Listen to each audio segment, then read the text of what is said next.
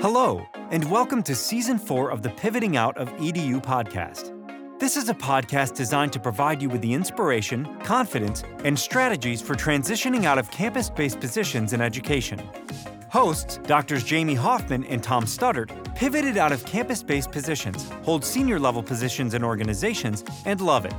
What started as an idea that they thought might benefit a few is clearly filling a need across the nation with education professionals during the Great Resignation. Jamie and Tom are excited to be back for another season with over 25,000 downloads across our first three seasons. So have a seat or take a walk. However, you listen to podcasts, and get ready for ideas and inspiration. And if you think this podcast was awesome, please consider giving us a five star rating.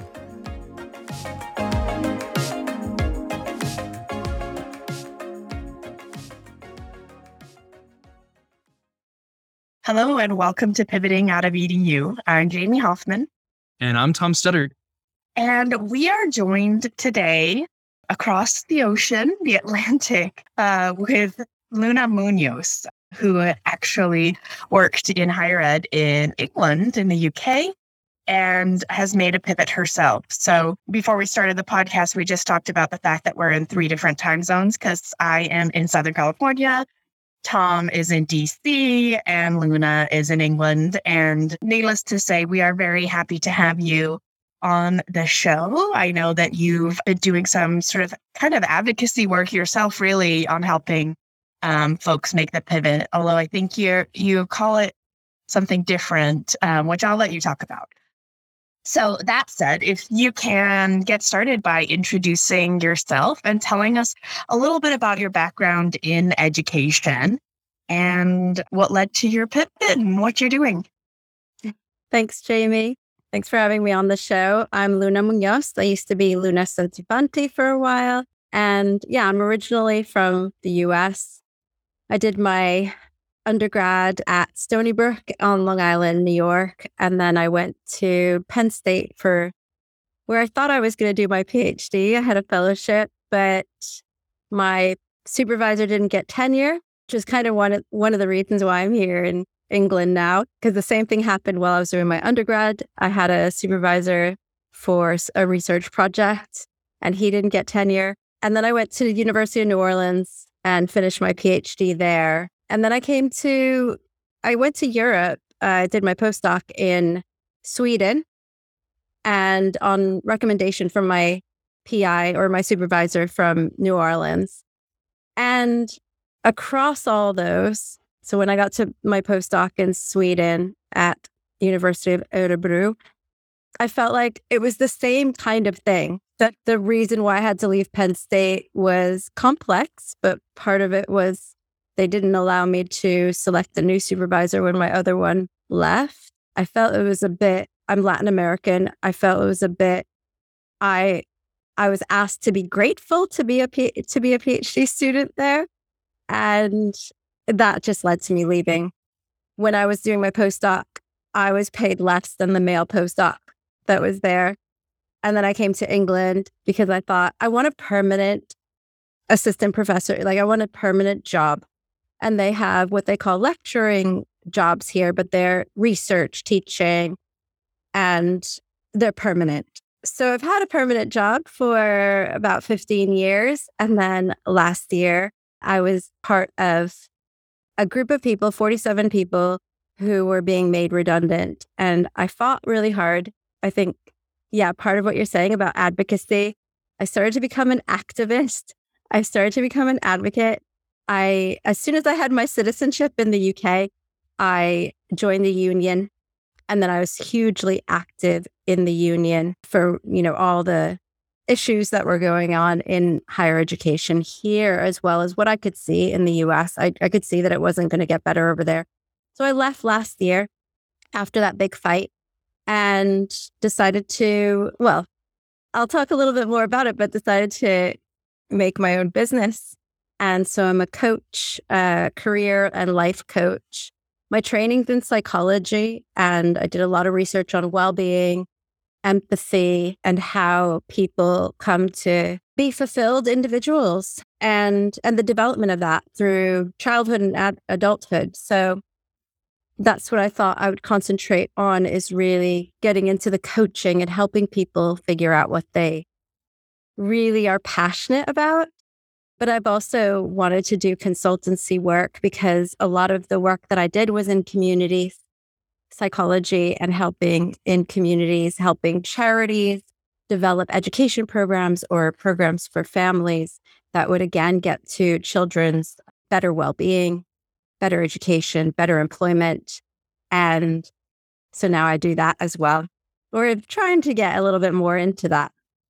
Oh, well, thank you for that. I appreciate the background. I, I want to dig into uh, to two things that you talked about. One, sort of your your journey as a graduate student a PhD student. And, and the reason I want to do that, which is a little bit of a, not a typical topic for us, is I see a lot of posts in the Facebook group, the expatriates group. I see a lot of posts in our own LinkedIn group that Jamie and I host that ask the question like, I'm currently a doctoral student. Should I continue doing this? I don't want to work in academics. I've realized now I don't want to do this. What should I do?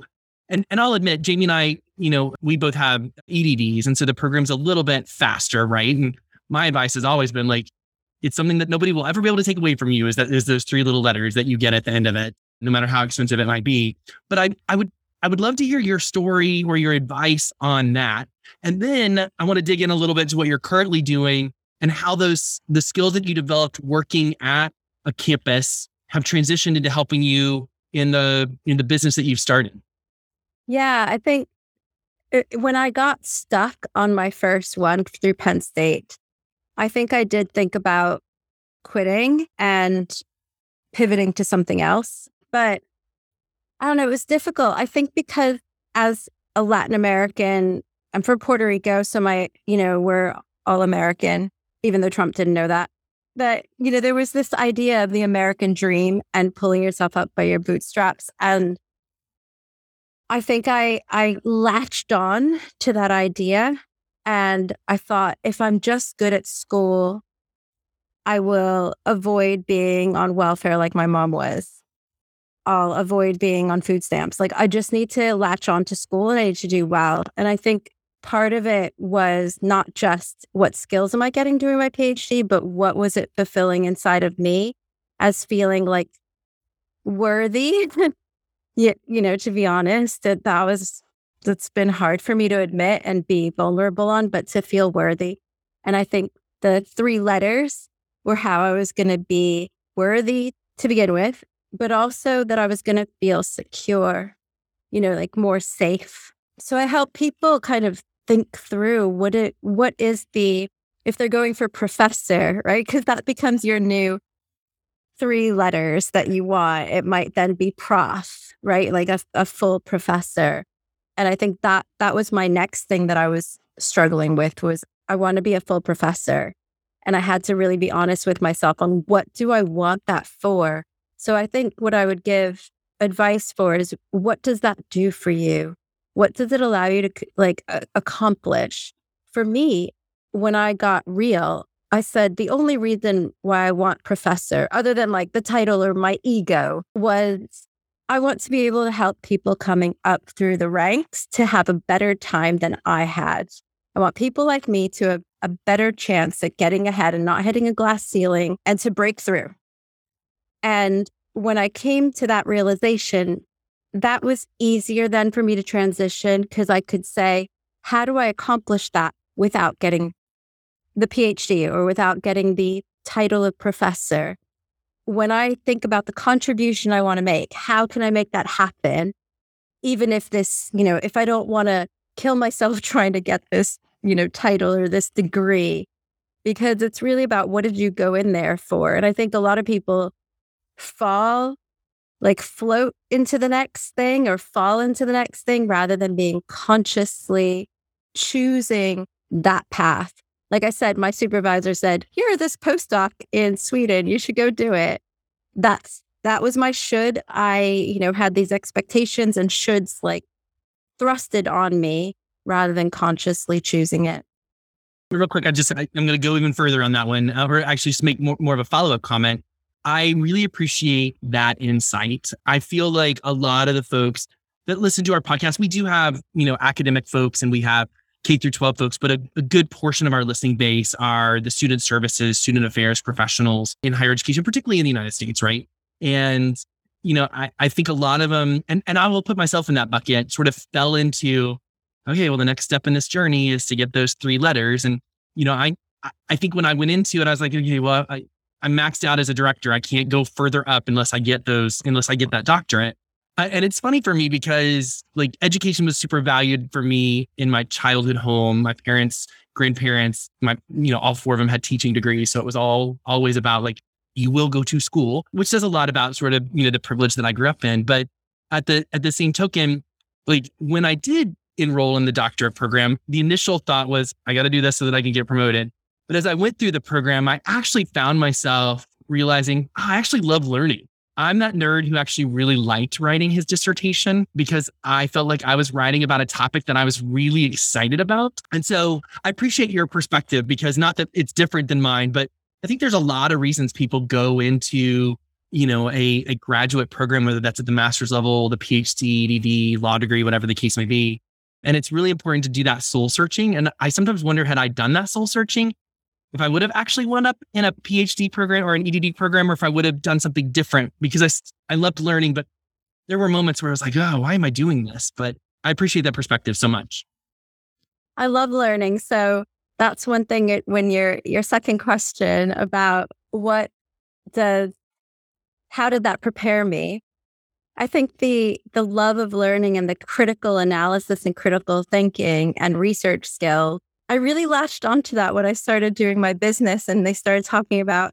I mean, it's really like, it sounds really boring. And I never would have thought I'd like this, but kind of market research and prospect research, I then looked up and and even video editing and you know like I, I built a youtube channel and like put up some really nerdy like choose your own adventure as my marketing but i loved editing and like creating a trailer. like, I just got really into it and everything I just I went down the line of how many things I've learned in terms of software. And you know, part of that was because I managed the website of my PhD supervisor for a while. So I taught myself HTML. And then I mean, I don't need program now in HTML or anything like that, but it, it does serve as a base for a lot of languages out there, you know, in terms of programming.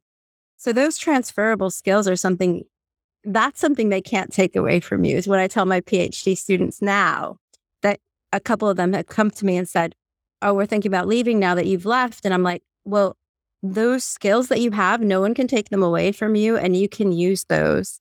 Do you need a PhD to do what you're doing? Really have those informational interviews to find out if that's the case.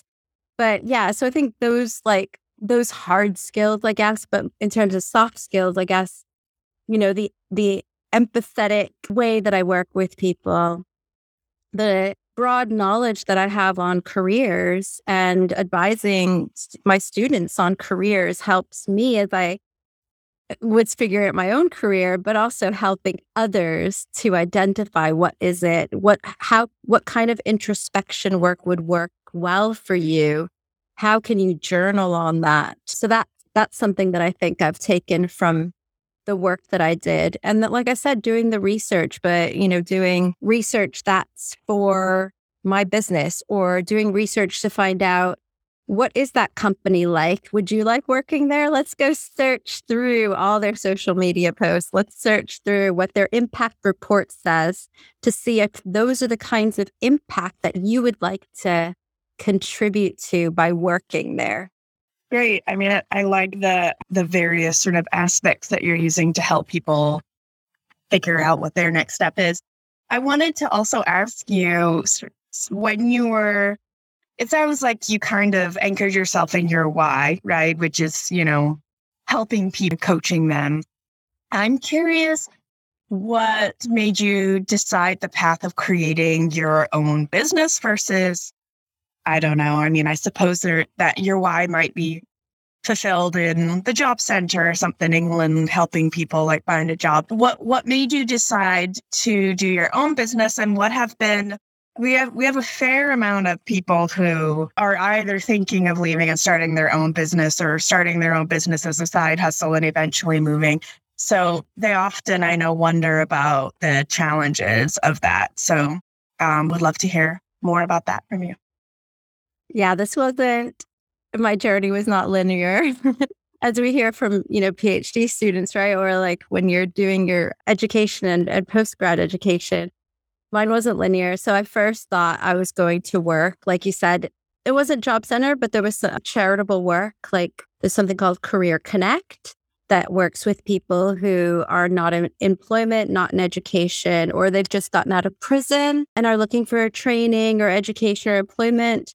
And I thought, oh, that speaks so much to my values. I applied to children's charities. I applied like a, lot of charitable charitable organizations or NGOs. But when I dug deep into their impact reports, or I looked at their senior leaders, or I looked at their board of trustees, the I don't know what it's like in America because I haven't done the like research on those you know charitable organizations, but here there are many reports that have come out that say that say that they are institutionally racist the reason why a lot of charitable organiz- organizations were brought about was to you know get people into work and uphold the systems that be right? And once i started to kind of realize that a lot of the people at the top levels were all white middle class it just i just it was really really difficult because a lot of the work that i did in universities was for equality diversity and inclusion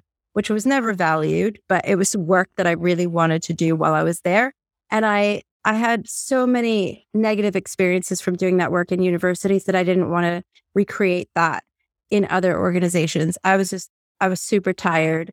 I'd read Life as My Life as Activism, I believe it's called by June Jordan. Totally recommend it, but then it might mean you're not employable anywhere because you become too radicalized.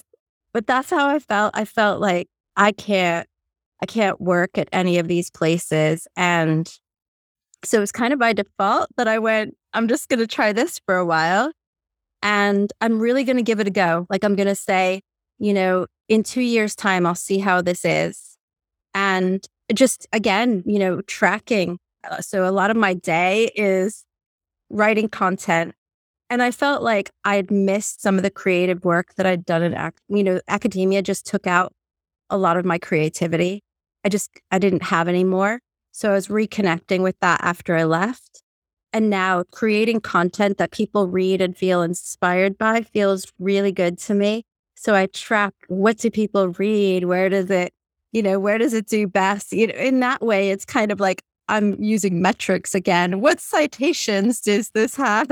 Which can sometimes be a downer. And I have to watch myself that I'm not recreating those structures, but in my brain but yeah, that that's my daily thing is writing those, putting them out there, marketing them and seeing what lands, but then also listening to people and you know, feeling what they feel and uh, you know, which it helps to then have a therapist on my side so I, I, I do go to a therapist to kind of deal with those because more things come up as I leave. You know, the longer I've been gone, more things come up creeping into my brain. I go, "Ooh, I wonder where that's from. Where did I pick that socialization up from?"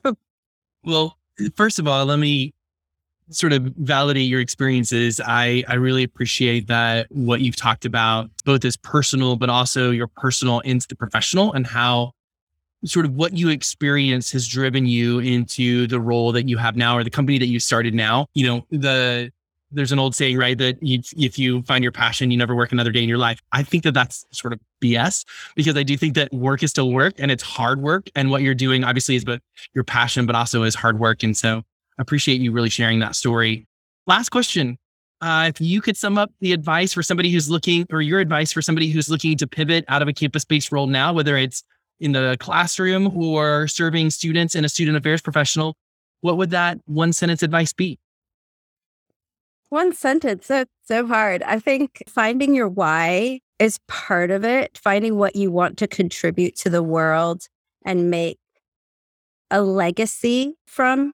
But I'd also just say do that in your own way don't worry. You know, what do they say? Comparison is the thief of joy. Do it in your own way. You're making a new path. So everyone can watch you from the sidelines while you do your thing and you just do it unapologetically and authentically. That's great. I love the uh, finding your why. In fact, I just I texted that to Jamie as a good uh good good name for your show. So thank you for giving us that advice.